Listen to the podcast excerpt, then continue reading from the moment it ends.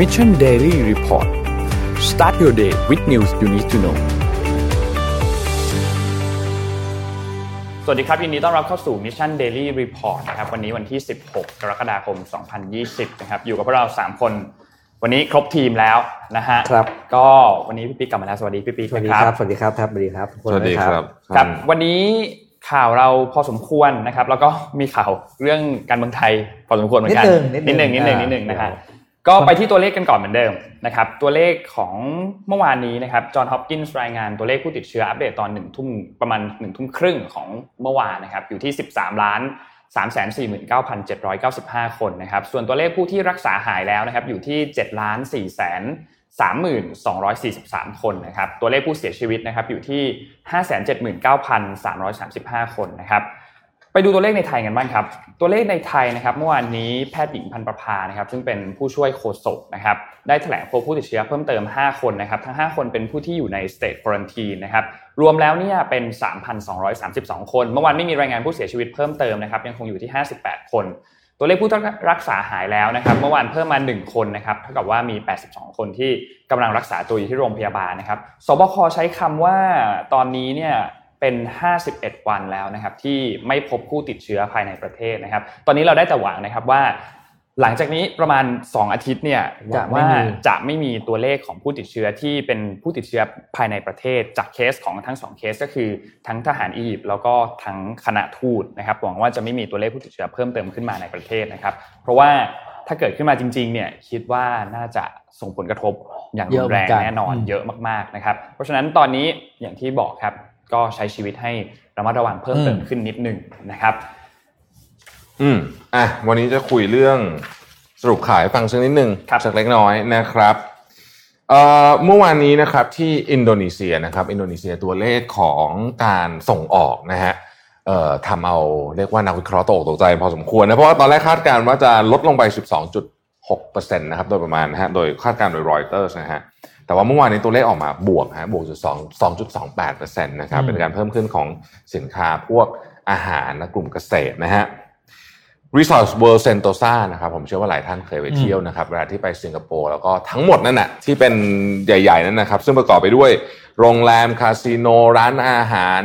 เอ่อรวมไปถึงเอ่อ Universal Studio ด้วยนะครับ ก็เป็นกลุ่มของเอ่ออยู่ในพื้นที่ของ Resort World Sentosa ด้วยเนี่ยเมื่อวานนี้ออกมาประกาศว่าจะลดคนงาน นะฮะลดพนักงานนะครับเอ่อเขาบอกว่าเป็นวันทายก็คือครั้งเดียวนะฮะตอนแรกไม่บอกจำนวนนะครับตอนหลังเปิดเผยมาว่าจำนวนจะมีประมาณ 3,000 คนนะฮะซึ่งก็ถือว่าเยอะมากๆเลยทีเดียวนะฮะเอ่ออีกที่หนึ่งนะครับที่โอกินาวาครับตอนนี้สถานการณ์ความตึงเครียดระลอกใหม่ของมหาอำนาจ เกิดขึ้นที่โอกินาวาเรื่อง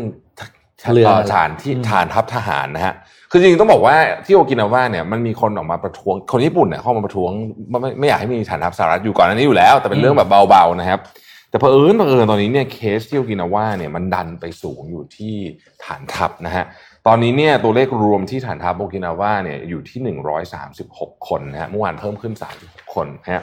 ซึ่งก็ทำให้ก็จะเป็นคล้ายๆที่เมืองไทยนะฮะอืมคนก็จะเริ่มเริ่มสงสัยว่าเอ๊ะยังไงดีอะไรอย่างนี้เป็นต้นนะครับ เมื่อวานนี้นะครับ โตเกียวนะครับกรุงโตเกียวเนี่ยได้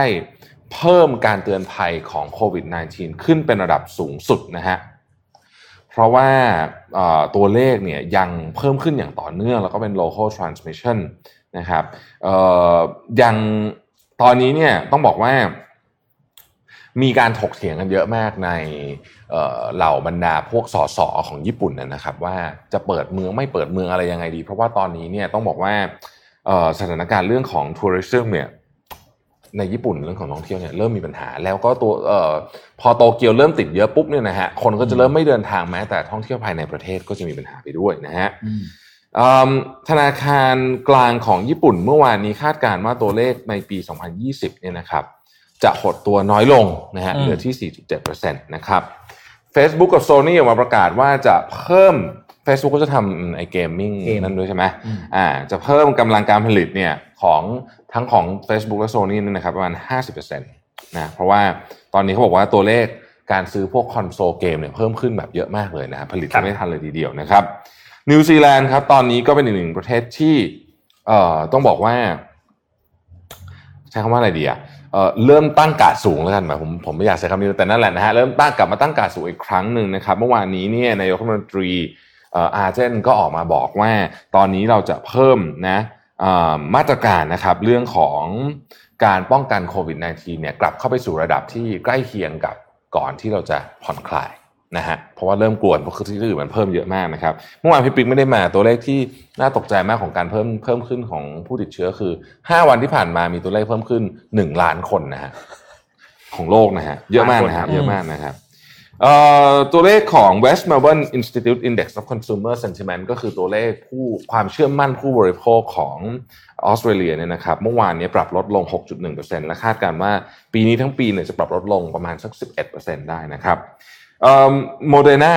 ทุกท่านคงจำโมเดอร์นาได้นะครับเป็นหนึ่งในแคนดิเดตหลัก ๆ เลยหลักของโควิด -19 เนี่ยนะครับเมื่อวานนี้เนี่ยโมเดอร์นาเนี่ยนะครับตัววัคซีนที่เทส clinical เอ่อ trial ไปตอนแรกเนี่ยนะครับผ่านกระบวนการการทดสอบความปลอดภัยเรียบร้อย แล้วก็ทั้ง 45 คนที่ไป test รอบนั้นใช่ไหมฮะอืมมีเอ่อมีภูมิคุ้มกันทั้งอ๋อ45ขึ้นคนใช่ไหมขึ้นอ่าขึ้นอยู่ในระดับที่น่าพอใจนะครับอันนี้ก็ถือว่าเป็นข่าวดีนะฮะเอ่อเมื่อวานหุ้นหุ้นพวกกลุ่มวัคซีนขึ้นหมดเลยนะฮะ Tommy Hilfiger กับคาร์ Calvin Klein เป็นอีกสองต้องบอกว่าเป็นรายใหม่รายล่าสุดอืมละกันนะ ของ ของของนี่แหละของเรื่องโควิดนี่นะครับเมื่อวานนี้เนี่ยเอ่อลดงานเอ่อประกาศลดตำแหน่งงานในในอเมริกาเหนือเนี่ย 450 งาน แล้วก็ปิด 162 store นะฮะเอ่อบอกว่าการ lay off ครั้งนี้เนี่ยซึ่งเป็นคนประมาณ 12%นะครับอืมจะกระทบกับเอ่อจะสามารถช่วยลดค่าใช้จ่ายได้ประมาณปีละ 80 ล้านเหรียญนะครับโดนัลด์ทรัมป์เมื่อวานนี้ออกมาบอกกับ CBS นะฮะบอกว่าการที่รัฐแคลิฟอร์เนียปิด โรงเรียนในสองเขตใหญ่ก็คือลอสแองเจลิสกับซานดิเอโกเมื่อวานผมบอกแล้วลอสแองเจลิสนี่อันดับ 2 ของประเทศนะฮะอืมถือเป็นความผิดพลาดนะครับ ตอนนี้ต้องบอกว่าเอ่อความขัดแย้งระหว่างโดนัลด์ทรัมป์และรัฐบาลของโดนัลด์ทรัมป์กับคุณหมอฟาวซี่เนี่ยชัดเจนมากขึ้นเรื่อยๆนะครับครับแล้วก็ตอนนี้หลายคนไม่ใช่เฉพาะตัวโดนัลด์ทรัมป์เองนะฮะก็ออกมาเหมือนกับขัดแข้งขัดขาคุณหมอนะครับอืม ที่บราซิลนะฮะวันนี้จะมีข่าวบราซิลแบบเจาะลึกให้ฟังด้วยนะครับน่าสนใจมากที่บราซิลแต่ว่าตัวเลขไปก่อนนะฮะเมื่อวานนี้เนี่ยมีตัวเลขผู้ติดเชื้อเพิ่มขึ้น 41,857 คน ตัวเลขรวมตอนนี้1ล้าน926,824 คน คาดว่าอีก 2 วันจะทะลุ 2 ล้านแน่นอนนะครับอังกฤษครับ อังกฤษก็บอกว่าอาจจะใช้คำว่า maybe นะฮะอาจจะแนะนำให้มีการใส่ หน้ากากในพื้นที่สาธารณะอืมเร็วๆนี้เพิ่งเพิ่งเริ่มนะเพิ่งเริ่มเพิ่งคิดเพิ่งเพิ่งคิดเพิ่งคิด ไม่ไม่ได้เขาคิดมานานแล้วคิดมานานแล้วแต่แต่ว่าว่าลังเลอยู่เขาคิดอยู่ว่าจะใส่ไม่ใส่ดีนะครับอ่าแต่ว่าตอนนี้จะเดี๋ยวประกาศแนะนำให้ใส่ในพื้นที่สาธารณะแล้วนะฮะก่อนหน้านี้แนะนำจะเอ่อบังคับเฉพาะในเอ่อ public transportation เท่านั้นเองนะครับผมเอ่อรัฐของสหรัฐอเมริกานะฮะอลาบามาฟลอริดานอร์ทแคโรไลนานะครับสามรัฐนี้เป็นสามรัฐ ที่ต้องจับตามองในช่วงนี้คือต้องเปลี่ยนไปเรื่อยๆนะฮะเพราะว่าตอนนี้ตัวเลขในยกระโดดแบบมโหฬารเลยทีเดียวนะฮะมันเหมือนจับปูอะอ่าใช่เหมือนจะปูจริงนะร้านฮะมันโน้นจะปูโผล่จริงรัฐนี้เพิ่มอะไรอย่างเงี้ย อืมอืมนะครับ แล้วก็เอิ่มเอ่อสุดท้ายนะครับอืมสุดท้ายตอนนี้ที่โตเกียวตอนนี้เนี่ยเอ่อคณะเรียกว่าคณะตรวจของโตเกียวเนี่ยนะครับ จะเป็นชุดเปลี่ยนเป็นเปลี่ยนจากสมัยก่อนต้องไปรอตรวจนู่นนี่เนี่ยนะฮะจะเปลี่ยนเป็นชุดเคลื่อนที่เร็วฮะอืม คือสงสัยที่ไหนปุ๊บก็จะไป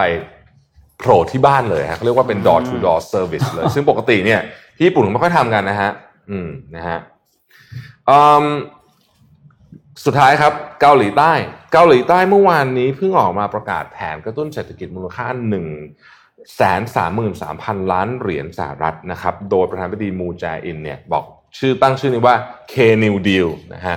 ชื่อเหมือนวงนักร้อง K-pop นะฮะเออสักอย่างหนึ่งนะครับนะฮะอืมคือต้องบอกว่าชื่อนี้เนี่ยเป็นชื่อที่ไปเรียกว่าไปเอ่อต้องจะใช้คำว่าเอาชื่อของที่เคยเป็นการกระตุ้นเศรษฐกิจที่ประธานาธิบดีแฟรงคลินรูสเวลล์เคยใช้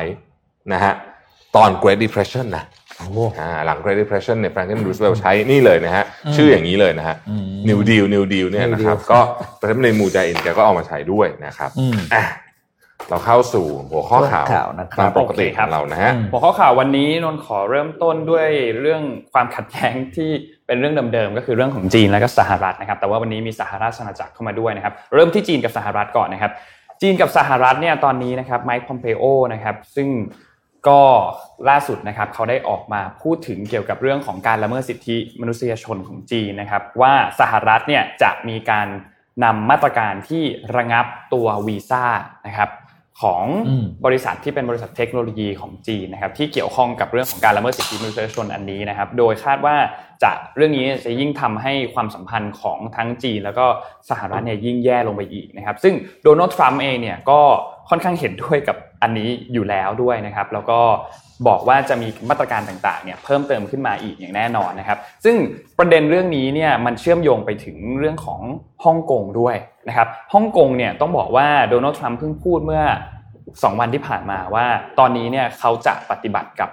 ฮ่องกงเหมือนกับจีน คือไม่มีสิทธิพิเศษทางทางทางการค้าอีกแล้วนะครับ เขาได้พูดมาเมื่อวันอังคารที่ผ่านมานะครับ โดยอันนี้เนี่ยก็แน่นอนนะครับว่าตัวสิทธิพิเศษต่างๆเนี่ยจะหายไปแน่นอน ทางจีนเองก็ตอบโต้กลับมาเช่นเดียวกันนะครับ กระทรวงการต่างประเทศของจีนเนี่ยออกมาบอกเลยว่า เรื่องนี้เนี่ยเป็นการแทรกแซงกิจการในประเทศของจีนอีกแล้วอีกครั้งหนึ่งนะครับ ซึ่งเป็นเรื่องที่ไม่สามารถที่จะยอมรับได้นะครับ เพราะฉะนั้นจีนจะมีการพยายาม จีนจะมีการปกป้องผลประโยชน์ที่จีนจะเสียอย่างแน่นอน แล้วก็จะออกมาตรการการตอบโต้แน่นอนนะครับ โดยออกมาเรียกร้องให้สหรัฐเนี่ยแก้ไขในสิ่งที่ แซงชั่นน่ะแก้ไขการคว่ำบาตรที่เกิดขึ้นมานะครับแล้วก็ยุติการแทรกแซงกิจการภายในของจีนสักทีนะครับซึ่งถ้าหากว่าไม่หยุดจีนก็จะตอบโต้แน่นอน ประเด็นสำคัญมันคืออันนี้ ถ้าหากว่าทางฮ่องกงเนี่ยถูกระงับตัวเขาเรียกว่าสิทธิพิเศษทางการค้าจริงๆเนี่ยซึ่งซึ่งซึ่งกำลังจะถูกแล้วแหละกำลังจะถูกระงับตัวนี้ไปแล้วเนี่ยนะครับฮ่องกงยังคงน่าดึงดูดสำหรับนักลงทุนมากน้อยแค่ไหนนะครับ ทีนี้ บทความของ BBC เนี่ยนะครับเขาก็เขียนมานะครับเขาบอกว่าคือในเรื่องหนึ่งเนี่ยโอเคฮ่องกงเป็นศูนย์กลางทางการเงิน แล้วก็เป็นศูนย์กลางของเอเชียด้วยไม่ว่าจะเป็นมันครอบคลุมค่อนข้างหลายประเทศนะครับ ไม่ว่าจะจีนญี่ปุ่นออสเตรเลีย อินโดนีเซีย แล้วก็อินเดียนะครับสำหรับฮ่องกงนะครับแล้วก็มีบริษัทต่างชาติอยู่ค่อนข้างเยอะด้วยประมาณ 1,500 บริษัทนะครับโดยประมาณ 300 บริษัทเนี่ยเป็นบริษัทจากสหรัฐนะครับซึ่งบริษัทสัญชาติอเมริกันเองก็อย่างที่เห็นว่าห้อง ตัวสหรัฐเนี่ยก็พยายามที่จะดึงบริษัทเหล่านี้เนี่ยกลับมานะครับพยายามออกกฎ sanction ต่างๆนะครับเพื่อบีบบังคับให้บริษัทสัญชาติอเมริกันเนี่ยกลับมาที่ประเทศตัวเองนะครับ นอกจากนี้ครับเเราตลาดหุ้นต่างๆเนี่ยต้องบอกว่าตลาดหลักทรัพย์ของฮ่องกงเนี่ยตัวเลขเป็นบวกนะครับเมื่อเทียบกับปีที่แล้วนะครับ แต่ว่าตัวพูดถ้าพูดถึงตัวเลขของการลงทุนแล้วเนี่ยการลงทุนน้อยลงนะครับสำหรับที่ฮ่องกงนะครับเมื่อเปรียบเทียบกับปีที่แล้วแน่นอนว่าคงมีปัญหาเกี่ยวกับเรื่องของความกังวลในเรื่อง การประท้วงด้วยในช่วงปีที่แล้วที่มีตัวกฎหมายส่งส่งตัวผู้ร้ายข้ามแดนนะครับทำให้แล้วก็รวมถึงมีการชุมนุมต่างๆ ด้วย ซึ่งตอนนี้ก็ดูจะยังไม่หยุดด้วยนะครับ อย่าง New York Times เองเนี่ยก็มีการย้ายพนักงานบางส่วนออกจากฮ่องกงย้ายไปอยู่ที่เกาหลีใต้แทนแล้วด้วยนะครับ หลาย ๆ บริษัทเองก็เริ่มมีการขยับในเรื่องของพนักงานแล้วด้วยนะครับทำให้ฮ่องกงตอนนี้เนี่ยเรียกได้ว่าอาจจะสูญเสียตัวสิทธิพิเศษอันนี้ไปแบบ ไม่ใช่แค่ในนามเท่านั้น แต่ในเชิงปฏิบัติจากหลาย ๆ ประเทศก็สูญเสียเช่นเดียวกันนะครับ นอกจากนี้ครับอยู่ที่สหราชอาณาจักรนะครับ แต่ยังเป็นเรื่องจีนเหมือนเดิมนะครับ เมื่อวานนี้เนี่ยนนท์เพิ่งเล่าให้ฟังว่าทางบริสจอนสันเนี่ยเพิ่งมีการลงนามในคำสั่งพิเศษอันหนึ่งนะครับ ว่าตัวเขาเนี่ยจะมีการสั่งแบนบริษัทหัวเว่ยก็คือห้ามให้มีการนำอุปกรณ์ 5G เนี่ยลงมาเขาเรียกว่าใช้งาน หรือว่าถ้ามีบริษัทโทรคมนาคมบริษัทไหนแล้ว ก็ตามที่มีการใช้อุปกรณ์ 5G ตัวนี้แล้วเนี่ยเขาก็จะสั่งให้มีการพูดง่ายๆคือถอดอุปกรณ์ออกแหละคุณต้องทำออกเอาออกภายในปี 2027 นะครับทำให้ตอนนี้เนี่ยมันเป็นการกดดันจากทางสหรัฐนะที่กดดันทางสหราชอาณาจักรให้ทำแบบนี้นะครับบริสจอนสันเองตอนนี้ก็กำลังพิจารณาเรื่องหนึ่งอยู่เหมือนกันว่า จะมีการแบนบริษัทที่เป็นบริษัทจีนออกจากสหราชอาณาจักรด้วยเหมือนกัน ตอนที่เหมือนกับในสหรัฐที่ตอนนั้นที่จะเริ่มแบนบริษัทจีนออกมาคล้ายๆกันนะครับ ตอนนี้เรื่องอยู่ในสภาผู้แทนราษฎรกำลังมีการพิจารณากันอยู่สำหรับประเด็นนี้นะครับทำให้เรื่องนี้เนี่ยกลายเป็นเรื่องที่หนักอึ้งเลยสำหรับสีจิ้นผิงอืมนะครับอืมแม้ว่าตอนนี้เนี่ยความขัดแย้งหลาย ๆ อย่างของจีนเนี่ยจะดูเหมือนว่ามีทุกทางเลยอะไม่ว่าจะกับคือเขาสหรัฐรอบเอแรกงอินเดียกับอินเดียเองอะอินเดียดูเหมือนจะซาลงนิดนึงเออ แล้วก็กับโอ้โหฮ่องกงเองกับไต้หวันเอง ตอนนี้สะกับสหภาพยุโรปด้วยรวมถึงอังกฤษด้วยนะครับ ตอนนี้จีนเจอศึกรอบด้านจริงๆแต่ก็ต้องบอกว่าจีนเองเนี่ย ผมนนนนคิดว่านะ ถ้าเขาไม่พร้อมจริงๆอะเขาเขาไม่สามารเขาถไม่รับกล้าศึกเปิดขนาดศึกนี้ได้เขาไม่กล้าเปิดศึกขนาดนี้หรอกนะครับเพราะฉะนั้นเรื่องนี้เนี่ยต้องติดตามกันดูต่อไปยาวๆนะครับเพราะว่าเราเห็นมาตรการการแซงชั่นจากฝั่งสหรัฐแล้ว แต่เรายังไม่เห็นมาตรการการแซงชั่นจากฝั่งของจีนนะครับต้องดูว่าจะส่งผลกระทบมากน้อยแค่ไหนนะครับต้องรอติดตามกันนะครับต่อยังไม่ยังไม่ขยับนะฝั่งอืมจีนยังไม่ขยับมาก อยากให้ดูบอกแค่ว่าจะจะมาเฉยอยากให้ดูสองรูปที่เพิ่งส่งขึ้นไปนะครับ ทีม แอดมินหมึกฝากเอาขึ้นนิดหนึ่งเอ่อสองรูปนี้เนี่ยเป็นภาพของอันที่หนึ่งฮะเป็นภาพของฐานทัพ ฐานทัพของสหรัฐที่อยู่แถวแถวๆนี้นะฮะจะให้ดูว่ามีเยอะขนาดไหนนะฮะตอนแรกผมนึกว่ามีอันสองอันนะฮะจริงๆเราไม่มีไม่ใช่อันสองอันเลยนะฮะฐานทัพของสหรัฐที่อยู่แถวๆนี้เนี่ยมีอยู่ประมาณสักเดี๋ยวให้ดูอะภาพที่สองเลยครับ อันนี้รูปหนึ่งอะอันนี้ดูก่อน เครื่องบินเอ่อเรือบรรทุกเครื่องบินนะฮะ คือเรือบรรทุกเครื่องบินเนี่ยนะครับต้องบอกว่าเป็นเป็นต้องใช้คำว่าเป็นเขาเรียกว่าเป็น crown jewel อะเป็นมงกุฎของกองทัพนะฮะอืมคือมันเป็นมันมันคือฐานทัพฐานทัพเคลื่อนที่นะครับฐานทัพเคลื่อนที่นะฮะตอนนี้เนี่ยเมื่อวานนี้ผมบอกตัวเลขผิดนะฮะตอนนี้เนี่ยเอ่อเรือบรรทุกเครื่องบินของสหรัฐอเมริกามีโอเปอเรชั่นทั้งหมดอยู่เนี่ย11ลำนะฮะ11ต้องใช้คำว่า11ฝูงแล้วกัน เพราะว่าเวลาเรือบรรทุกเครื่องบินมาเนี่ยมาเป็นมามาหลายลำนะฮะอืมอืม ประเทศจีนเนี่ยเพิ่งใช้ลำที่สองไปเพิ่งส่งลำที่สองไปใช้นะฮะมีแค่สิบประเทศเท่านั้นที่มีเรือบรรทุกเครื่องบิน ไทยด้วยอะ เรามีด้วยครับอืมใช่ทุกใช่จากกรีนนาริเบตป่ะถูกต้องครับใช่ไหมครับประเด็นคืออย่างนี้ครับ ทุกครั้งที่จัดลำดับอืมขนาดของกองทัพเนี่ยประเทศไทยเราจะติดอยู่ลำดับ top 20ไม่เกิน25เสมอ เหตุผลอืมเพราะเรามีเรือบรรทุกเครื่องบินนี่แหละฮะคะแนนมันเยอะมากอืมๆ คือหนึ่งลำเนี่ยเยอะมากๆ แต่ว่าเรือบรรทุกเครื่องบินของไทยเนี่ยเรือจากกรีนนารูเบตเนี่ยไม่ได้มีเครื่องบิน operation อยู่บนนั้นนะครับอืมอืมคือถ้าพูดกันตามจริงก็คือเราไม่มีงบพอที่จะซื้อเครื่องบินที่โอเปเรตบนบนอืมเรือได้อืมตอนนี้ก็เป็นก็ก็ก็ไม่ได้ใช้งานในในฟังก์ชันในนี้เต็มฟังก์ชัะนฮะอ่าแต่ว่าเรือบรรทุกเครื่องบินสองลำที่อยู่ที่ทะเลจีนใต้ตอนนี้เนี่ยนะครับ ต้องบอกว่าแล้วแล้วแล้วแล้วเอ่อประเทศจีนเขาซ้อมรบอยู่ด้วยนะฮะกองทัพเรือเขาอะ อยู่ใกล้ๆแถวนั้นนะนะฮะนี่ว่ายิงกระสุนจริงใช่ไหมยิงกระสุนจริงยิงกระสุนจริงอืมก็ต้องมาดูว่ามันจะมันมันจะออกมาในรูปไหน เพราะจริงๆแล้วเนี่ยสัญลักษณ์ทุกครั้งของการทำอะไรแบบนี้เนี่ยมันส่งผลต่อเรื่องการเมืองโดยตรงอยู่แล้วนะครับภาพถัดไปฮะให้ดูครับว่าฐานทัพเรือของสหรัฐไม่ใช่ฐานทัพของสหรัฐเนี่ยที่อยู่แถวๆนี้นะฮะแถวๆนี้ที่กำลังซ้อมรบกันอยู่เนี่ยมีอะไรบ้างนะฮะส่วนใหญ่แล้วจะอยู่ที่ญี่ปุ่น อันนี้เราเราจะอธิบายให้เห็นได้ว่าทำไมทำไมหลายเอ่อนี่นี่ นี่นี่นะฮะฮะญี่ปุ่นนะฮะญี่ปุ่นเกาหลีเนี่ยแถวนั้นนะนะครับเต็มไปหมดเลยนะฮะล้อมอยู่เนี่ยตรงนั้นอืมเพราะฉะนั้นเนี่ยก็จะเป็นจะเป็นเราเราก็พอจะเห็นสาเหตุว่าเออบางทีมันมันก็ทำให้เกิดความตรึงเครียดทางด้านการอาหารได้เหมือนกันนะฮะอืมสงสัยอะสมมติว่าสมมตินะสมมตินะมันมีคนกดปุ่มผิดอะเพราะมันเกิดขึ้นได้นะเออถูกไหมเออไอ้พวกนี้มันก็มีเออร์เรอร์เกิดขึ้นนะทุกอย่างมันเกิดขึ้นได้อะ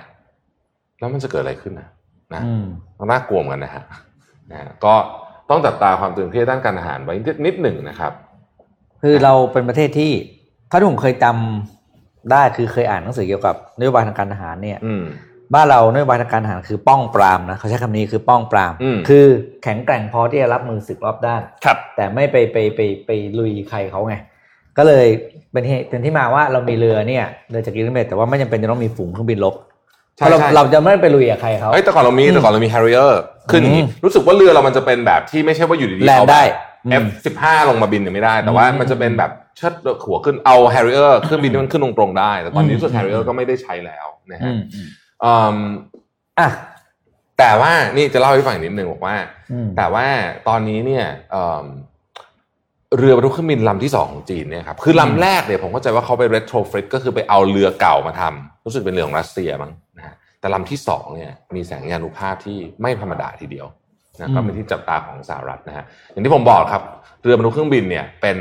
crown jewel ของกองทัพเลยนะอืมนะฮะครับประเทศประเทศไหนที่มีเนี่ยถือว่ากองทัพเนี่ยคือให้ความสำคัญกับเรื่องนี้มาก อ่าอืมอืมอะไปดูตัวเลขวันนี้เราคุยเรื่องสิงคโปร์นิดหนึ่งใช่ไหมครับครับก็มีเรื่องสิงคโปร์กับอาเซียนมาให้ดูสองข่าวรวดเลยนะครับ เอาเรื่องสิงคโปร์ก่อน สิงคโปร์เพิ่งประกาศตัวเลข GDP ไปเมื่อวันศุกร์ที่ผ่านมานะครับ เป็นประเทศแรกเลยในอาเซียนที่ประกาศตัวเลขนี้ออกมานะครับ ผลปรากฏว่าติดลบไป 12.6%นะครับ ซึ่งตัวเลขนี้ออกมาเนี่ยก็กลายเป็นแรงกดดันเพิ่มเข้าไปที่ นายรัฐมนตรีลีเสียนหลุงที่เพิ่งรับตำแหน่งอีกรอบหนึ่งนะครับที่อย่างที่เรารู้กันว่าการรับตำแหน่งสมัยครั้งล่าสุดเนี้ยไม่เหมือนแต่ก่อนละเรียกว่ารับเพราะว่าร้อนเลยล่ะเพราะว่าอืมหนึ่งคือเศรษฐกิจแย่อยู่แล้วสองคือมีฝ่ายตรงข้าม เข้ามาได้ถึงสิบที่นั่งใช่เยอะมากเลยฮะคือเยอะมากเป็นแสดงว่าเป็นประสบกรณ์ะสัญญาณที่บอกว่าเฮ้ยคุณบริหารประเทศไม่ดีหรือเปล่าเลยต่างๆ นะครับ แล้วเนี่ยพอตัวเลขเศรษฐกิจออกมาย้ำแบบนี้เนี่ย แปลว่าการบ้านหนักจริง ๆ นะครับ โดย Ministry of Trade and Industry นะครับผมต้องขออ่านชื่อ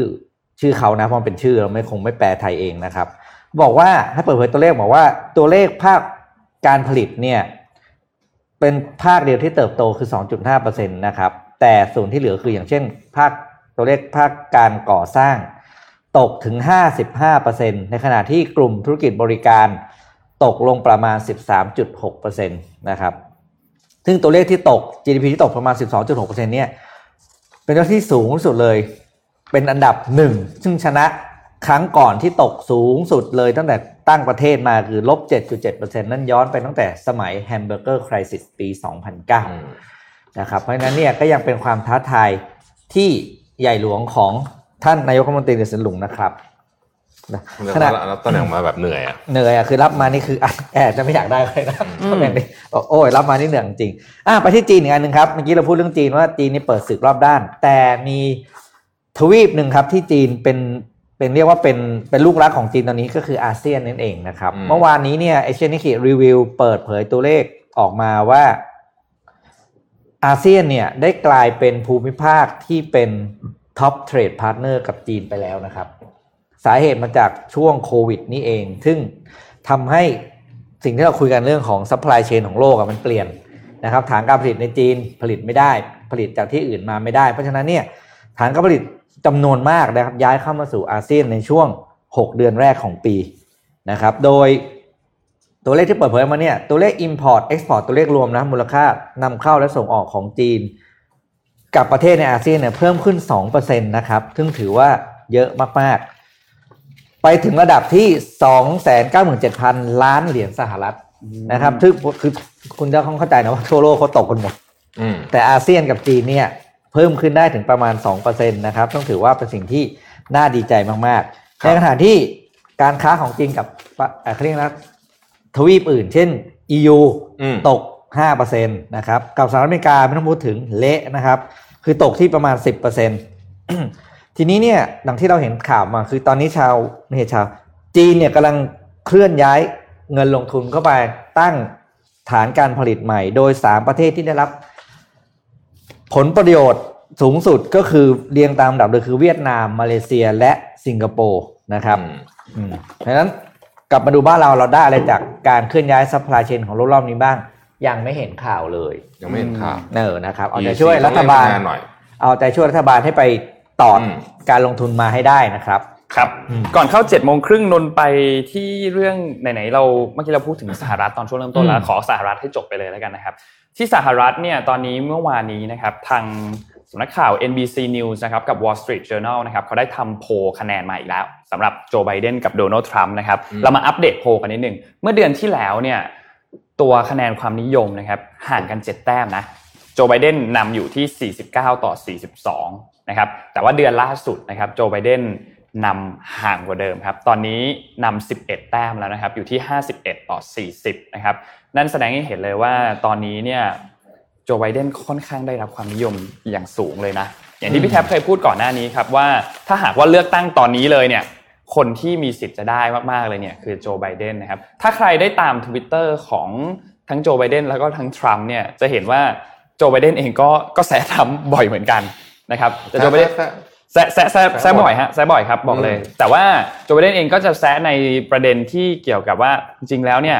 ประธานาธิบดีควรจะทำหน้าที่เป็นผู้นำที่ดีกว่านี้นะอืมหรือว่าควรจะใส่หน้ากากนะ หรือทำฟังตามคำแนะนำของคุณหมอเฟลซี่นะอะไรอย่างนี้เขานะแซะครับกันมันดีว่ะซึ่งก็ก็ก็ซัดกันไปซัดกันมาอืมนะครับอืมสำหรับคู่นี้นะครับสำหรับคะแนนความนิยมต่างๆ เนี่ยต้องบอกว่าเป็น คือมันก็ตามตามสำนักข่าวเหมือนกันนะอืมอ่าแต่ว่าอืมสำหรับ Wall Street Journal กับ NBC News เนี่ยก็ต้องบอกว่าค่อนข้างเป็นสำนักข่าวที่กลางพอสมควรนะครับไม่ได้ไม่ได้เอียงไปฝั่งไหนฝั่งหนึ่งมากนิดเกินนึงไปนิดนึงนะครับมีนิดนึงนิดนึงนิดนึงเบาๆเบาๆไม่ครับไม่เหมือนกับไม่เอาตัวแรงไม่ไม่เหมือนกับไม่เหมือน Fox CNN News แล้วกันกับอ่า CNN ใช่ฟ็อกนิวกับนะ CNN เนี่ยคือคือออกตัวนะแรงนะครับสองสำนักข่าวนี้คือออกตัวแรงนะครับ ก็อย่างที่เห็นครับคะแนนความนิยมของโจไบเดนเนี่ยค่อนข้างจริงๆค่อนต้องบอกว่าค่อนข้างจะนำในทุกโพลนะ นำทุกโพลครับนำทุกโพล Fox News ก็นำครับครับผมคืออันนั้นก็ยังต้านไม่อยู่ต้านไม่ะอฮะยู่ครับอืมนำทุกโพลจริงๆนะครับสำหรับนะครับตอนนี้นะครับ ซึ่งอืมเป็นสัญญาณที่น่าสนใจมากนะครับว่า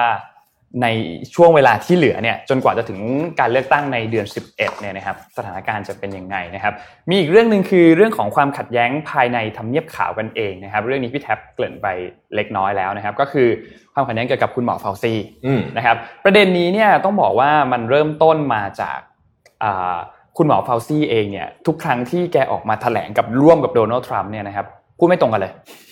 ทำพูดอย่างหนึ่งพูดต่อกันด้วยนะพูดต่อกันพูดไม่ตรงกันบนเวทีเดียวบนเวทีเดียวกันบนเวทีเดียวกันอยู่ด้วยกันนี่ชแหอบละตรงนี้แหละนะฮะคุณหมอเฟลซี่เนี่ยในตำแหน่งของแกเนี่ยเป็น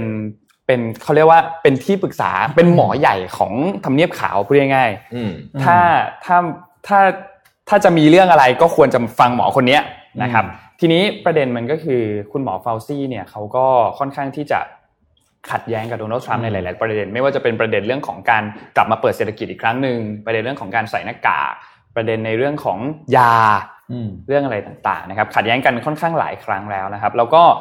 เมื่อวันอาทิตย์ที่ผ่านมาเนี่ยทำเนียบขาวเองนะครับเขาก็ออกข้อมูลมาอันหนึ่งว่าเฮ้ยข้อมูลที่คุณหมอเฟาซีพูดเนี่ยมันมันผิดนะอืมมันแบบเป็นข้อมูลที่ผิดนะครับนี่คือทำเนียบขาวออกมาเลยนะ ออกมา comment ดร.เฟาซีนะครับ แต่หลังจากนั้นในวันพุธครับ ในวันพุธนั้นเนี่ยโดนัลด์ทรัมป์เองก็ออกมาบอกนะว่าเฮ้ยจริงๆแล้วผมก็ยังมี good relationship กับคุณหมอเฟลซี่นะ เราไม่ได้ทะเลาะอะไรกัน เราก็ยังเป็นทีมเดียวกันอยู่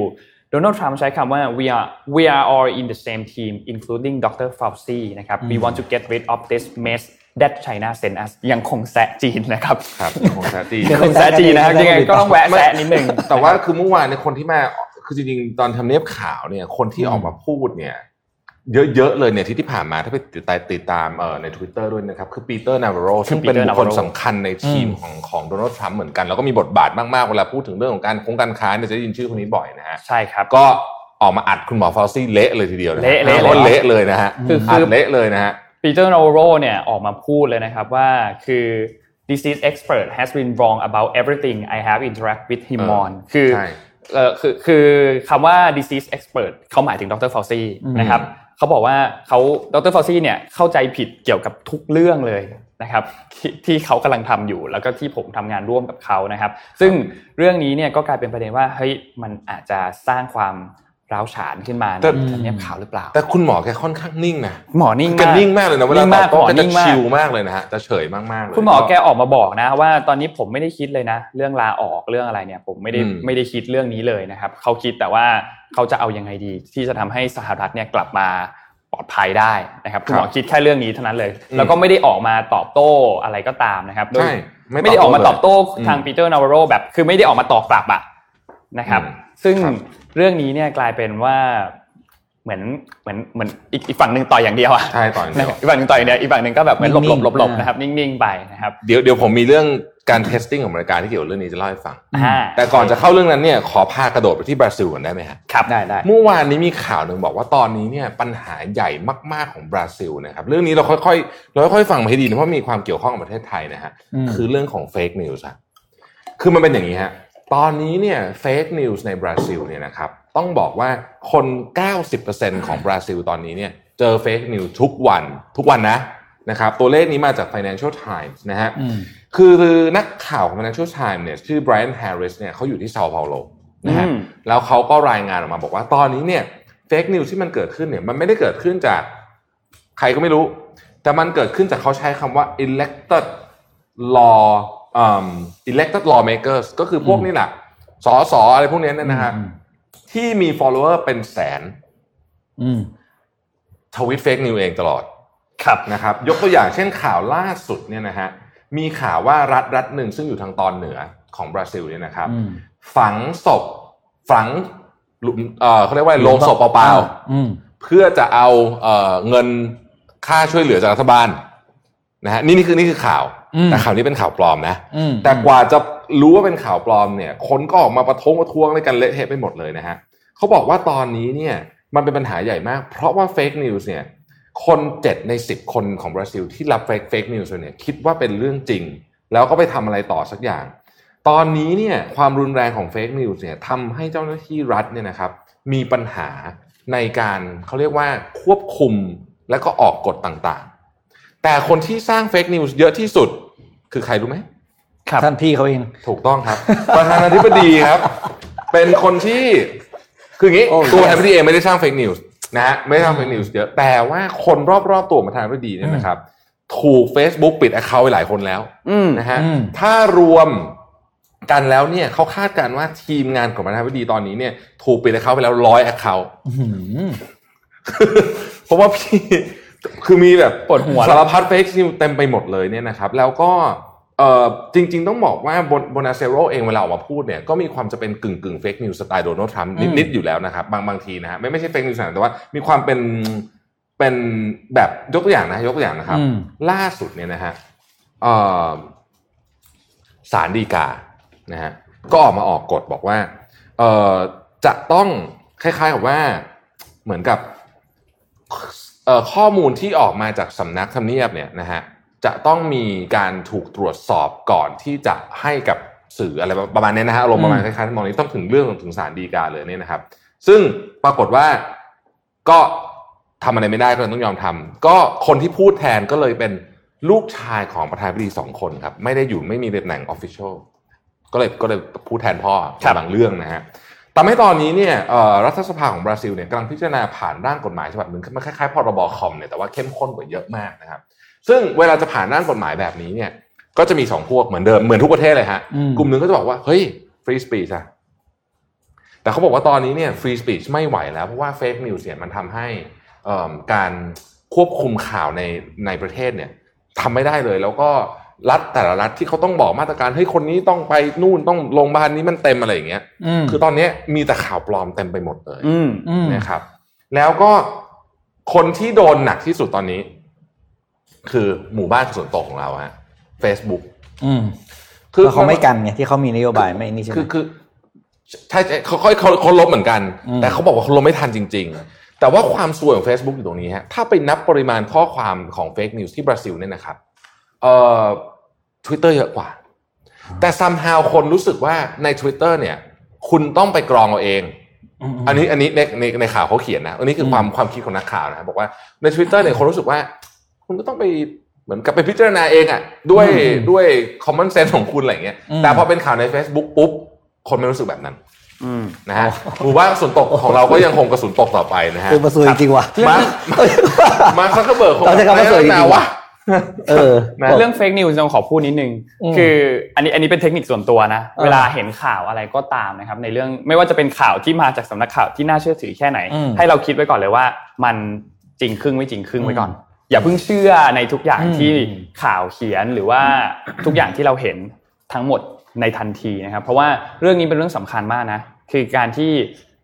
โดยโลกอินเทอร์เน็ตตอนนี้เนาะทุกอย่างมันเร็วไปหมดนะครับ เพราะฉะนั้นเวลาเห็นข่าวอะไรให้คิดไว้ก่อนเลยว่า ข่าวเนี้ย fake news นะน่าจะมีความเป็นไปได้ว่าเป็น fake news นะอย่าเพิ่งอืมเชื่อทั้งหมดที่เห็น เพราะว่าอย่างที่เราเห็นภาพทุกอย่างครับว่าเราไม่ได้เห็นทุกอย่างตั้งแต่เริ่มต้นว่าเรื่องมันเป็นยังไง ใครทำอะไรยังไงนะครับ เพราะฉะนั้นเรื่องนี้เนี่ยเป็นเรื่องที่สำคัญมากนะอืมมันจะช่วยได้เยอะมากเลยถ้าทุกคนเนี่ยมี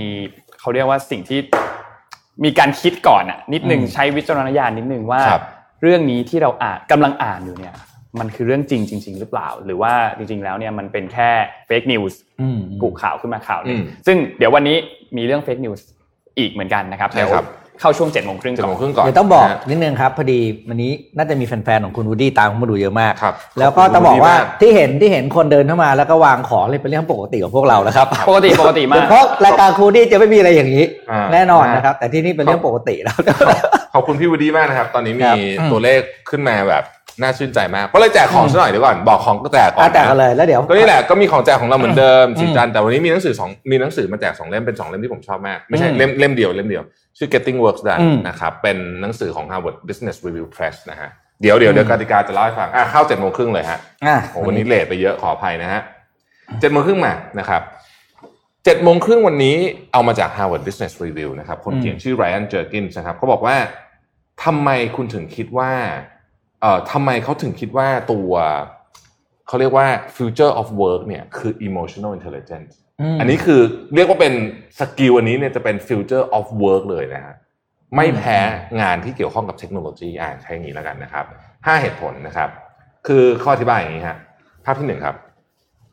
อารมณ์ของมนุษย์เนี่ยจริง ๆ เป็นตัวขับเคลื่อนเป็นเป็นแรงในการขับเคลื่อนสูงที่สุดมาตั้งแต่ประวัติศาสตร์ ในเหตุการณ์สำคัญไม่ว่าจะเป็น สงครามหรือความสงบหรืออะไรก็แล้วแต่นะฮะยกตัวอย่างสงครามที่เกิดขึ้นจากเอ่อประวัติศาสตร์เอ่อในในประวัติศาสตร์อย่างเช่นเอ่อเหตุการณ์ทรอยเหตุการณ์ที่กรุงทรอย อันนั้นก็เป็นเรื่องของเนี่ยความรักนะฮะอืมหรือเอาใหญ่สุดเลยนะแอนโบลินรู้จักแอนโบลินไหมฮะอืมอ่านะฮะ the the นะที่ที่เป็นคนที่ทำให้อังกฤษเปลี่ยนเป็นโพรเตสแตนต์เนี่ยคือพวกนี้เนี่ยเป็นเรื่องของอารมณ์ทั้งสิ้นนะฮะอืมแล้วก็อาจจะหาเหตุผลมา support ทีหลังนะฮะอืม สงครามทุกครั้งก็มีอารมณ์แบบนี้เหมือนกันก็คือ บางทีเนี่ยไม่ต้องสู้กันจะเป็นประโยชน์กับทั้งสองฝั่งมากกว่า ครับ แต่ว่าอืมเราเลือกจะสู้กันเพราะว่ามันอารมณ์นี่แหละเหยียดหยามศักดิ์ศรีอะไรอย่างเงี้ยเป็อืนมต้นนะฮะอะพอเป็นอย่างนั้นปุ๊บภาพตัดไปนะครับ เราเราไม่ช่วงนี้เราไม่มีสงครามไม่มีอะไร แต่สิ่งที่น่ากลัวมากๆในตอนนี้ก็คือ เรื่องของความเหงา ความเครียดและสุขภาพจิตเนี่ยนะครับ เป็นประเด็นที่ตอนนี้เนี่ย ในคนยุคใหม่คนทำงาน เอาตั้งแต่เด็กเริ่มทำงานอายุ 20เนี่ยเป็นประเด็นใหญ่ที่สุด เพราะฉะนั้นถ้าองค์กรไหนก็ตาม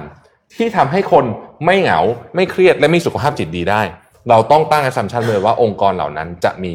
productivity ที่ดี จะทำกำไรได้ดีด้วยนะฮะตัวเลขมาภาพถัดไปนะฮะ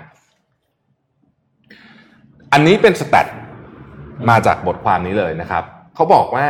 ถ้าเกิดพนักงานของคุณนะคุณมีองค์กรแล้วพนักงานของคุณเนี่ยรู้สึกว่าได้รับการเอาใจใส่จากองค์กรฟังดีๆนะฮะไม่ใช่ว่ามีความสุขนะฮะได้รับการเอาใจใส่ ถ้าเขารู้สึกแค่นี้ว่าได้รับการเอาใจใส่เนี่ยนะครับเขาจะมีโอกาสแนะนำบริษัทเนี้ย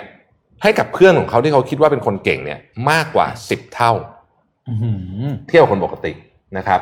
เขาจะมีโอกาสทำงานอยู่กับบริษัทนี้เนี่ยเกิน3ปีเนี่ยเเท่า เทียบกับคนปกติ เขาจะมีโอกาส ที่จะรู้สึกว่ารู้สึกว่าอยากจะไปขอเสนอร่วมเสนอตัวไปร่วมงานด้วยเนี่ย กับงานสมมติเขามี volunteer work หรืออะไรกันก็แล้วแต่เนี่ยนะครับเจ็ดเท่านะฮะเขาจะรู้สึกว่ามีความเครียดหรือจะเบิร์นเอาท์เนี่ยน้อยกว่าคนอื่นเนี่ยถึง 4 เท่านะครับแล้วเขาจะมีความ engage at work ซึ่งอันนี้เป็นสิ่งที่เขาอยากได้มาก engagement กับงานเนี่ยมากกว่าคนปกติถึง 2 เท่านะฮะอืมคำถามนะ คุณจะทำยังไง skill พวกนี้จะมายังไงครับถ้าสมมติคุณเป็นหัวหน้านะครับ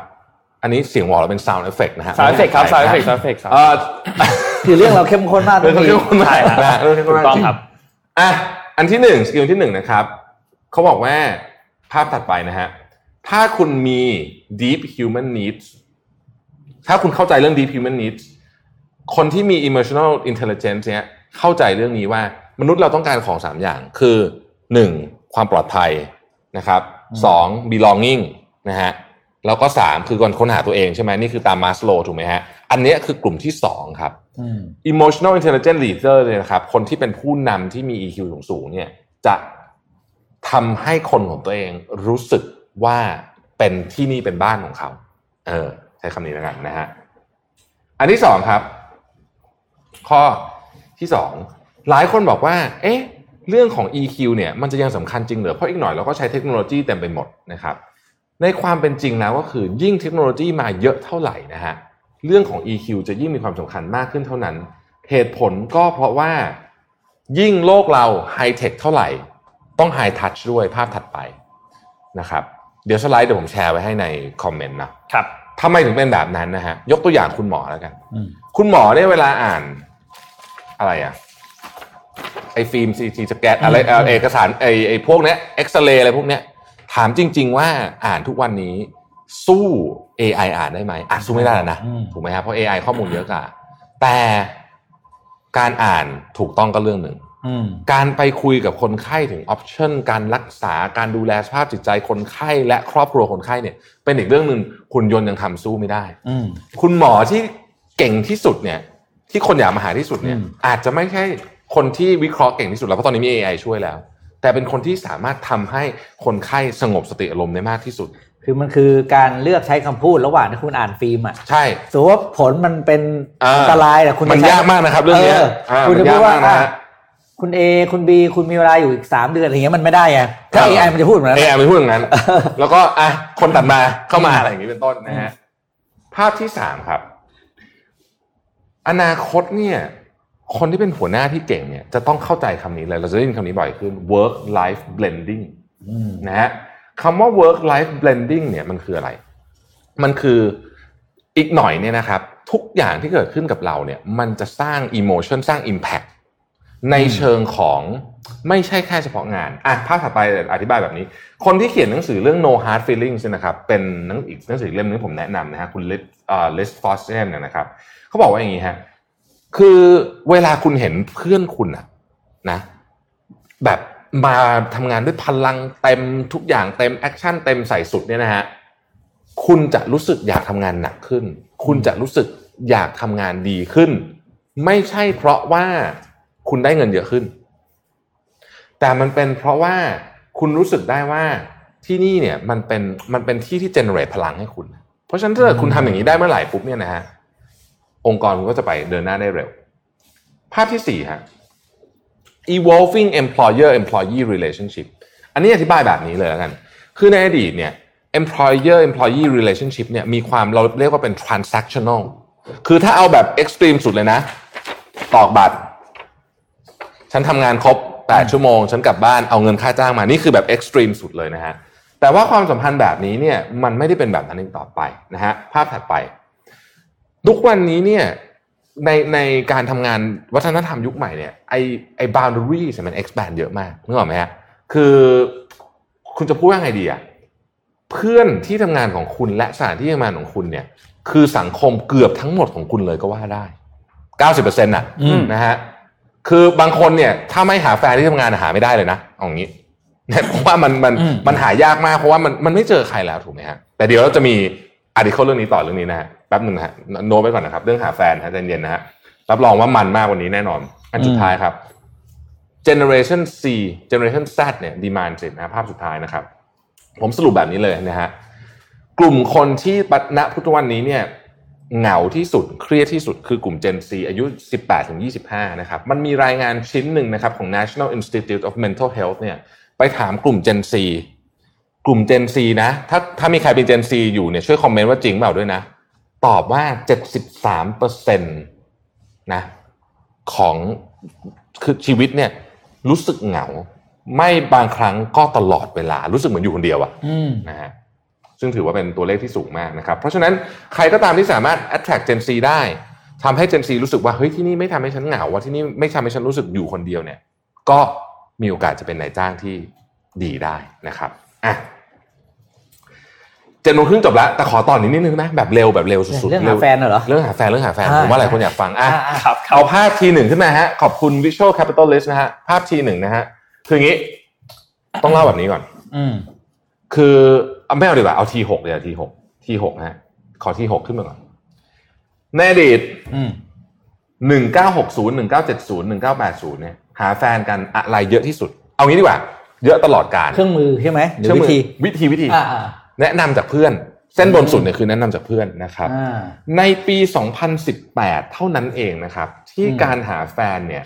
ออนไลน์เนี่ยแซงเส้นสีแดงทึบสีแดงทึบแซงอยู่ครองมาตลอดร้อยปีได้ผมว่า เส้นบนอะอืมสีแดงเนี่ยแซงแล้วนะฮะอืมอ่า ทีนี้เรามาดูกันว่าเรื่องการหาแฟนออนไลน์เป็นอย่างไรอ่านะครับ ขอภาพที่หนึ่งนะทีหนึ่งนะฮะเขาไปสำรวจคนสหรัฐบอกว่า คุณเคยใช้แอปเดทติ้งหรือเปล่านะฮะ คนอายุ 18ถึง29เนี่ย48%ตอบว่าเคยใช้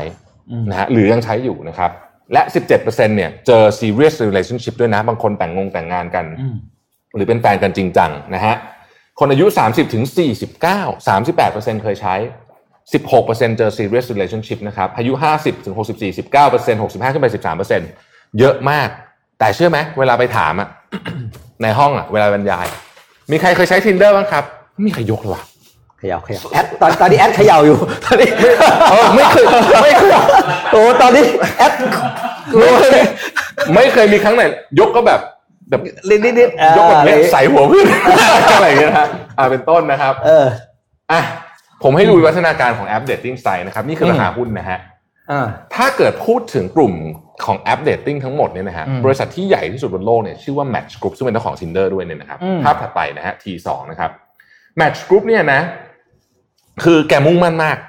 ที่จะทำธุรกิจนี้นะฮะอืมไม่ว่าที่ไหนมีเดทติ้งไซต์ก็ตามที่ญี่ปุ่นมียูเรกาซื้อนะฮะอีกอันหนึงชื่อ plenty of fish plenty of fish เนี่ยชื่ออาจจะดูล่อแหลมนิดนึง แต่ว่าเป็นแอป dating site อันดับ 2สหรัฐอเมริกานะครับอืมแล้วก็เนี่ย Tinder แล้วก็ขึ้นขึ้นขึ้นขึ้นขึ้นมา Harmonica Hinge Bumble ต่างๆนานาเหล่านี้นะครับเดิมทีเนี่ย group Match Group เนี่ยเคยอยู่ภายใต้บริษัท IAC ซึ่งเป็นเจ้าของอินเทอร์เน็ตไอ้อะไรพวกนี้อีกมากมายเลยเนี่ยนะฮะอืมแต่ตอนหลังเนี่ยเนื่องจากว่า System Size มันใหญ่จัดนะครับก็เลยแยกตัวออกมานะครับ ทุกวันนี้ Tinder มีคนใช้ 60 ล้านคนนะฮะ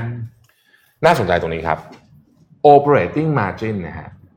tech operating margin เป็นตัวเลขที่คนสนใจมาก บริษัทที่มีชื่อว่า tech operating margin เก่งที่สุดบนโลกใบนี้มีอยู่ 2 บริษัท คือ Microsoft กับ Facebook ต้นทุนต่ำ นะฮะ operating margin ดี ภาพถัดไปครับ Match Group เนี่ย operating margin ดีกว่า Apple Netflix และ Amazon นะฮะ เพราะฉะนั้นธุรกิจนี้เป็นธุรกิจที่ไม่เลวนะครับอืมนะอืมนะให้ดูว่า Tinder เนี่ยซึ่งเป็นแอป dating ที่ที่ใหญ่ที่สุดเนี่ยนะครับ ก็เป็นเป็นรายได้ส่วนใหญ่แหละของ Match Group ภาพถัดไปนะฮะ ภาพถัดไปอะนะครับ แล้วก็ตอนนี้เนี่ยนะครับ Match Group มี revenue เนี่ยนะฮะทั้งหมดเนี่ยนะครับอยู่ประมาณนะฮะ revenue เนี่ยอยู่ประมาณที่เอ่อสองพันล้านเหรียญมีภาพถัดไปไหมอ่านะครับต่อปีนะฮะผมอยากให้ดูนี้จังเลยอะขอนี้ขึ้นได้ไหมแป๊บนึงแป๊บนึงแป๊บนึงนี่แป๊บนึงอ่าแอดแอดแอดโยนแอดโยนก็เราขอโยนสดแบบนี้แหละครับเป็นนะปอกย่างเงี้ติยนะฮะสดๆแบบนี้นะฮะสดแบบนี้ครับ อยากเอารูปไหนขึ้น เราก็จะส่งตอนนี้เลยนะฮะภาพนี้ครับ คุณคิดว่า คนที่ลงแอปพวกนี้ในมือถือ เป็นคนโสดกี่เปอร์เซ็นต์ คนเคยมีแฟนแล้วกี่เปอร์เซ็นต์ อะไรต่างๆนานานี้ ดูแล้วอาจจะช็อก รูปนี้อาจจะแบบเฮ้ยจริงกว่านะฮะ คนโสดจริง ๆ 63เปอร์เซ็นต์นะฮะ คนที่ไม่โสดก็คือมีแฟนอยู่แล้วเนี่ย 13เปอร์เซ็นต์คนที่แต่งงานแล้ว 18เปอร์เซ็นต์แต่งงานแล้วด้วยนะครับอืมหรือคนที่หย่าแล้วเนี่ยหกเปอร์เซ็นเพราะฉะนั้นเนี่ยสิบแปดบวกสามเป็นเท่าไหร่ สามสิบเอ็ดเปอร์เซ็นต์นะฮะครับ ก็นั่นแหละ ไม่ต้องพูดต่อนะฮะอืมแอปนี้สามารถ save ไปแล้วก็เอาไปเป็นขอเปิดดูมือถือแฟนได้ไหมอย่าเลยอย่าเลยนะฮะเดี๋ยวบ้านแตกนะครับอ่าไปไปไปไปไปเป็นข่าวเป็นข่าวอะพูดถึงเรื่องออนไลน์นอกนอกจาก dating ที่จะอะไรนะแซงการ แนะนำของเพื่อนแล้วเนี่ยอืมมันมีอีกโลกหนึ่งที่เรารู้ว่าออนไลน์เนี่ยมันแซงการใช้ชีวิตแบบตัวตนไปแล้วนะครับ ก็คือโลกของการเรียนออนไลน์อืมถูกไหมที่มันใช่แซงการเรียนแบบเราไปนั่งเรียนในห้องเรียนไปนาน Sit in แล้ว class นะครับอืมนะครับ ก็มีข่าวใหญ่ของ Google มาประกาศเมื่อวานนี้เองนะครับเขาออกมาประกาศข่าวว่าจะให้ทุนการเรียนหนึ่งแสนทุนนะครับอืมกับออนไลน์คอร์สสามสาขาก็คือ Data Analytics Project Management แล้วก็ User Experience นะครับ โดยไปเรียนได้ที่ k i o s e r a โปรเจกต์นี้เป็นอภิมหาโปรเจกต์ของ Google ที่ต้องการออกมาสนับสนุนในเรื่องของเขาเรียกนะโปรเจกต์เรื่องการช่วยให้คนมีงานทำอ่านะครับ เพราะว่า Google ก็เห็นตัวเลขยอดผู้ตกงานของสหรัฐอเมริกาที่ที่เท่าไหร่สามสิบกว่าล้านคนแล้วนะใช่ไหมเยอะมากก็เห็นว่าเยอะมากเนี่ยถ้าให้ถ้าไม่ทำอะไรเลยเนี่ย คนเหล่านี้ก็จะหางานยากขึ้นเพราะงานที่ ธุรกิจที่มันหายไปแล้วอะมันก็จะไม่ค่อยกลับมาแล้วนะครับอืม Google ก็เลยจับมือกับ Coursera ครับ บอกว่าจะให้ทุนการศึกษาเนี่ย ให้เรียนฟรีนะครับ โดย Google จะจ่ายเงินให้ Coursera นะครับ เพราะว่าเชื่อว่าสามสาขาเนี่ยเป็นสาขาแห่งอนาคต โดยแต่ละทุนที่ให้เรียนเนี่ยมีมูลค่า 49 เหรียญนะครับ ซึ่งถือว่าเยอะมากนะครับ 49 เหรียญก็คือ 49อ่าต่อเดือนด้วยนะ คือมันก็เป็นเป็นเป็นฟรีคอร์สอะ เพราะอืมเ o อร์มันคือจ่ายรายเดือนคุณเรียนอะไรก็ได้ไงครับอืมใช่ไหมครับ แล้วคุณก็ไปเรียนสามสาขาเนี้ยนะทำให้แล้วก็นอกจากนี้ Google ก็ยังประกาศต่อด้วยว่าจะมีเงินสนับสนุนกับโครงการอื่นๆ เช่นสนับสนุนการจ้างงานเพิ่มเกี่ยวกับด้าน Google IT อีก250,000ตำแหน่ง ทางด้านเคียวเซราก็ไม่ยอมแพ้ครับ ก็บอกว่าออกมาร่วมมือในการสนับสนุนเหมือนกัน โดยให้การสนับสนุนร่วมกับJohns Hopkins นะในการเปิด คอร์สที่ชื่อว่า COVID Contact Tracing อืมคุณรู้ไหมเปิดมา เดือนเดียวเนี่ย คนเรียนกี่คน ครับสี่แสนคน เดือนเดียว เดือนเดียว เพิ่งเปิดเมื่อเดือนพฤษภาคมที่ผ่านมานะครับ Kyocera บอกว่าเปิดตอนนี้เปิดให้เรียนเพื่อเข้าไปเรียนฟรีนะอืมเออที่ Kyocera นะครับยกแล้วก็ mission ใหม่ของ Kyocera เขาพูดอย่างนี้ครับขออนุญาตอ่านนะครับ เพราะว่ามันเป็นคำพูด Our new normal where I can get skill to do a job without leaving my community and I can get the job to do the job and get paid for doing the job without leaving my community เขาจะช่วยให้คน new normal ของเคียวเซราคือจะช่วยให้คนสามารถเข้าถึงการศึกษา หรือมีงานทำมีรายได้ได้โดยที่ไม่ต้องย้ายถิ่นฐานของตัวเองฟังแล้วก็เป็นพันธกิจที่ยิ่งใหญ่นะอืมให้คนสามารถเรียนได้โดยที่ไม่ต้องย้ายถิ่นฐานอะไรอย่างเงี้ยนะครับครับก็ใครสนใจเข้าไปลองเรียนนะครับที่ Kyocera อืมหรือเขาเรียก Coursera เลยผมรู้ผมอ่านถูกปะ Coursera Coursera นะครับอ่าอะ Kyocera เครื่องถ่ายเอกสาร Coursera ตอนแรกผมนึกว่าพี่พูดถึงเครื่องซีล็อกเออ Coursera Coursera อะตัวแล้วมีนะครับข่าวหนึ่งฮะอะพี่พี่นนท์มีพี่นนท์มีข่าวอเมริกาเพียบเลยนี่ใช่ไหมอ่าใช่ใช่มีเรื่องใช่ Twitter อะลุยเลยฮะเรื่อง Twitter ดีกว่าไปเรื่อง Twitter กันดีกว่ามา Twitter นะครับเมื่อวานนี้ Twitter ของโอ้โหหลายคนมากๆนะครับ ในโลกอืมที่เรียกว่าที่ดังในโลก Twitter อะที่คุณอืมพอจะรู้จักนะครับบิลเกตส์อีลอนมัสก์โจไบเดนอ่า โอ้โหเยอะมากจริงๆเดี๋ยวเราจะไล่รูปขึ้นมานะครับ โดนแฮ็ก Twitter กันหมดเลยนะครับ แล้วก็คือเป็นแฮ็ก Twitter ที่เกี่ยวกับเรื่องของตัวเป็น Bitcoin scam นะครับอืมคือประมาณว่าถ้าคุณโอนเงินมาส่งเงินมา 1,000 เหรียญเราจะส่งไปกลับไป 2,000 เหรียญภายใน 30 นาทีประมาณนี้นะครับ แล้วก็มีลิงก์ก็คือโดนแฮ็กกันหมดเลยนะครับ โจไบเดนโดนอีลอนมัสโดน ไม่แน่ใจโดนัลด์ทรัมป์โดนหรือเปล่านะครับ ยังไม่เห็นภาพโดนัลด์ทรัมป์นะครับแต่ถึงว่าแฮกผมก็ไม่รู้หรอกว่าโดนแฮกหรือเปล่าครับผมครับ แฮ็กตัวเองเลยหมายหมายถึงว่าคือคือก็อาจจะเป็นเขาทวีตจริง ๆก็ได้นะอ่าใช่อะเฮ้ยโดนนั้นทำได้ถือโอกาสนี้นะครับนะฮะ Apple ก็โดนอ่านะครับอืมเจฟเบโซสโดนนะครับบารักโอบามาก็โดนนะครับโดนกันทั่วหน้าเลยนะครับสำหรับเรื่องนี้นะครับ ซึ่งทาง Twitter เองเนี่ยเขาก็ออกมาทำการทวีตถึงเรื่องนี้แล้วนะครับว่าเอ่อตอนนี้เนี่ยเรากำลังจัดการเรื่องนี้อยู่นะครับแล้วก็จะอัปเดตให้ทุกคนทราบเกี่ยวกับเรื่องนี้อย่างใกล้ชิดนะครับ แต่อย่างไรก็ตามถ้า ในอนาคตมีใครเห็นข้อความแบบนี้อีกเนี่ยก็ให้ระวังไว้ก่อนเลยนะครับ แม้ว่าจะเป็นคนดังแบบนี้โพสต์ก็ตามนะครับ เพราะว่าคือมันผิดปกติอะมันผิดปกติมันผิดใช่ปกติเรื่องนี้มันผิดปกตินะครับ แล้วก็ให้มันระมัดระมัดระวังไว้ก่อนนะครับสำหรับเรื่องนี้ก็เป็นเคสตัวอย่างที่เป็นข่าวใหญ่สำหรับเมื่อคืนที่ผ่านมานะครับสำหรับตัว Twitter อันนี้นะครับผมผมขออนุญาตเล่าเรื่องนี้ให้ฟังนิดนึงได้ไหมไหนๆนนท์ก็เล่าเรื่องของการแฮก Twitter มาแล้วมันมีการแฮก Twitter อยู่ครั้งหนึ่งครับที่อืมหลายคนอาจจะไม่ทันนะต้องใช้คำว่าไม่ทันนะฮะเอิ่ม ภาพนี้ครับรู้จักแอคเคาท์นี้ไหมฮะ Associate Press อ่ามีสำนักข่าว follower เป็น AP อืมสิบห้าล้านอะไรแบบเนี้ยนะฮะอืมเป็นสำนักข่าวคือคือเป็นที่ที่ผมติดตามข่าว ต้องใช้คำว่ามาเอา verify ข่าวเลยต้องใช้คำนี้ดีกว่าอ่านนะครับ มีอยู่ครั้งหนึ่งฮะ เมื่อประมาณสัก 8 ปีที่แล้ว 23 เมษายน 2012 Account Twitter ของ Associate Press เนี่ยถูกแฮ็ก แล้วก็ทวีตข่าวนี้ออกไปฮะบอกว่า breaking news two explosion at the White House and Barack Obama has been injured อืมนะฮะคือมันถูกรีทวีตออกไปเร็วมากนะครับแค่ 5 นาทีเนี่ยก็ถูกรีทวีตออกไป 4 5พันครั้งอะไรอย่างเงี้ยนะฮะกว่า Twitter เอ้ยแต่ว่าเคสนี้ต้องต้องชมเขา Twitter ก็จัดกลับมาจัดการเรื่องนี้ได้เร็ว ก็คืออืมกลับมาปุ๊บปุ๊บเรียบร้อย แต่เชื่อไหมครับว่าทวิตนี้ทวิตเดียวเนี่ยทำให้มูลค่าของตลาดหุ้นสหรัฐเนี่ย ลดลงไปทันทีหนึ่งฟังดีๆนะฮะหนึ่งแสนสี่หมื่นล้านเหรียญสหรัฐ จากทวีตนี้ทวีตเดียวอืมโอ้โห เพราะฉะนั้น เนี่ยอืมอย่าทำเป็นเล่นไปนะฮะครับอืมอย่าอย่างทำเป็ที่นนเล่นนท์ไปบอกเลยฮะ เห็นข่าวอะไร คิดไปก่อนเลยว่าจะทำเป็มันมีความแล้วดูสิเป็นไปไนะคราวนี้ว่าแฮกเขาคนดัง ๆ ได้เต็มไปหมดเลยนะฮะเพราะฉะนั้นต้องระวังจริง ๆ นะครับ ครับ คือมันมันสร้างความตื่นตระหนกได้เบอร์นี้เลยนะฮะอืมถูกต้องครับอะ เชิญชานนท์ต่อข่าวลูกพี่วันไหมนี้ลูกพี่ลูกพี่วันนี้ครบแล้วถามครบแล้วครบแล้วครับครบแล้วนะฮะวันนี้ครบแล้วนะอืฮะมสำหรับข่าวอะสำหรับพี่ปิ๊ปิกดมีท้ายด้วยอะไรปิดท้ายไหมครับข่าวที่สายการบิน ANA นะครับสายการบิน ANA เนี่ยออกมาประกาศแล้วว่าจะเปิดบริการเที่ยวบินภายในประเทศเนี่ย ถึงระดับที่ว่า 90%เลยนะอืมในเดือนสิงหาคมนะครับ โดยเรียกว่าแสดงความมั่นใจมากว่าเอาอยู่อะ ในเรื่องของการควบคุมเรื่องของสถานการณ์โควิดแล้วการเดินทางประเทศเนี่ยคิดว่าไม่น่ามีปัญหานะครับ อันนี้ก็แจ้งว่าใครที่จะต้องเดินทางไปญี่ปุ่นอะไรต่าง ๆ เนี่ย ถ้าต้องต่อไฟล์ต่อเมืองเนี่ยเอเเขาบอกแจ้งแล้วว่าไม่มีปัญหาสามารถให้บริการได้โดยจะเริ่มเปิดเที่ยวบินจากอะไรโตเกียวโอซาก้าอะไรเมืองต่าง ๆ เนี่ยครับ เกือบหมดแล้ว อืมอืม แต่สิ่งอืมโอเคครับนะครับเชิญเชิไม่ญไม่ไม่ทำอันนี้อีกคำอ๋อเอาแค่นี้จบแล้วเหรอจบแล้วจบแล้วจบแล้วโทษโทษโทษจังหวะโดนลกมากไม่ได้ขออภัยขออภัย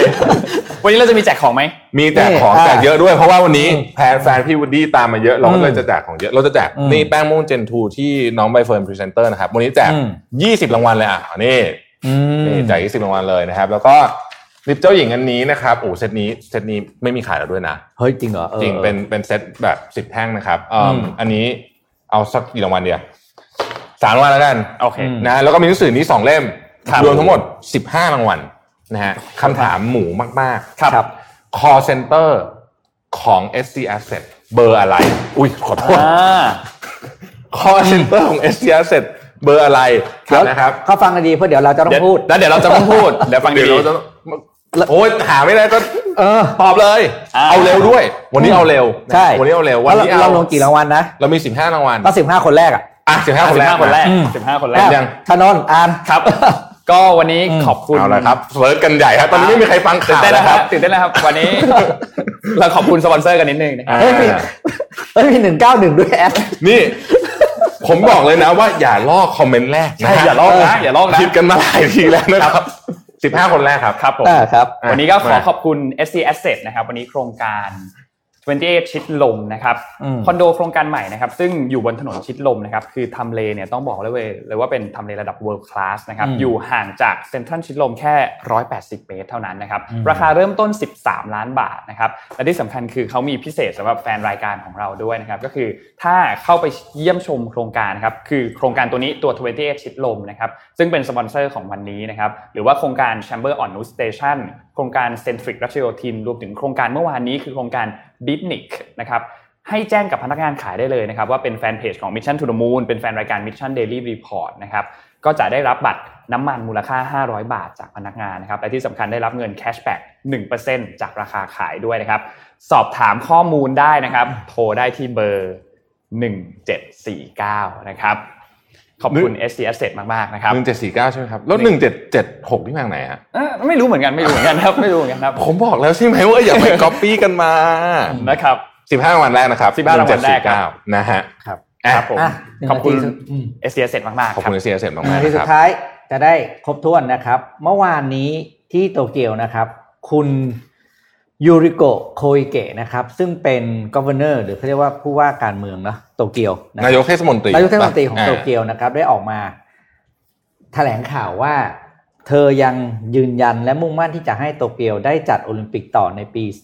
2021 นะครับ โดยที่ก็บอกอย่างนี้ต้องฟังอย่างนี้ก่อนนะครับ ตอนนี้เนี่ยถึงแม้คนญี่ปุ่นจะอยากจัด อืมแต่ก็กลัวนักกีฬาต่างชาติเอาอืมโลกเข้ามาา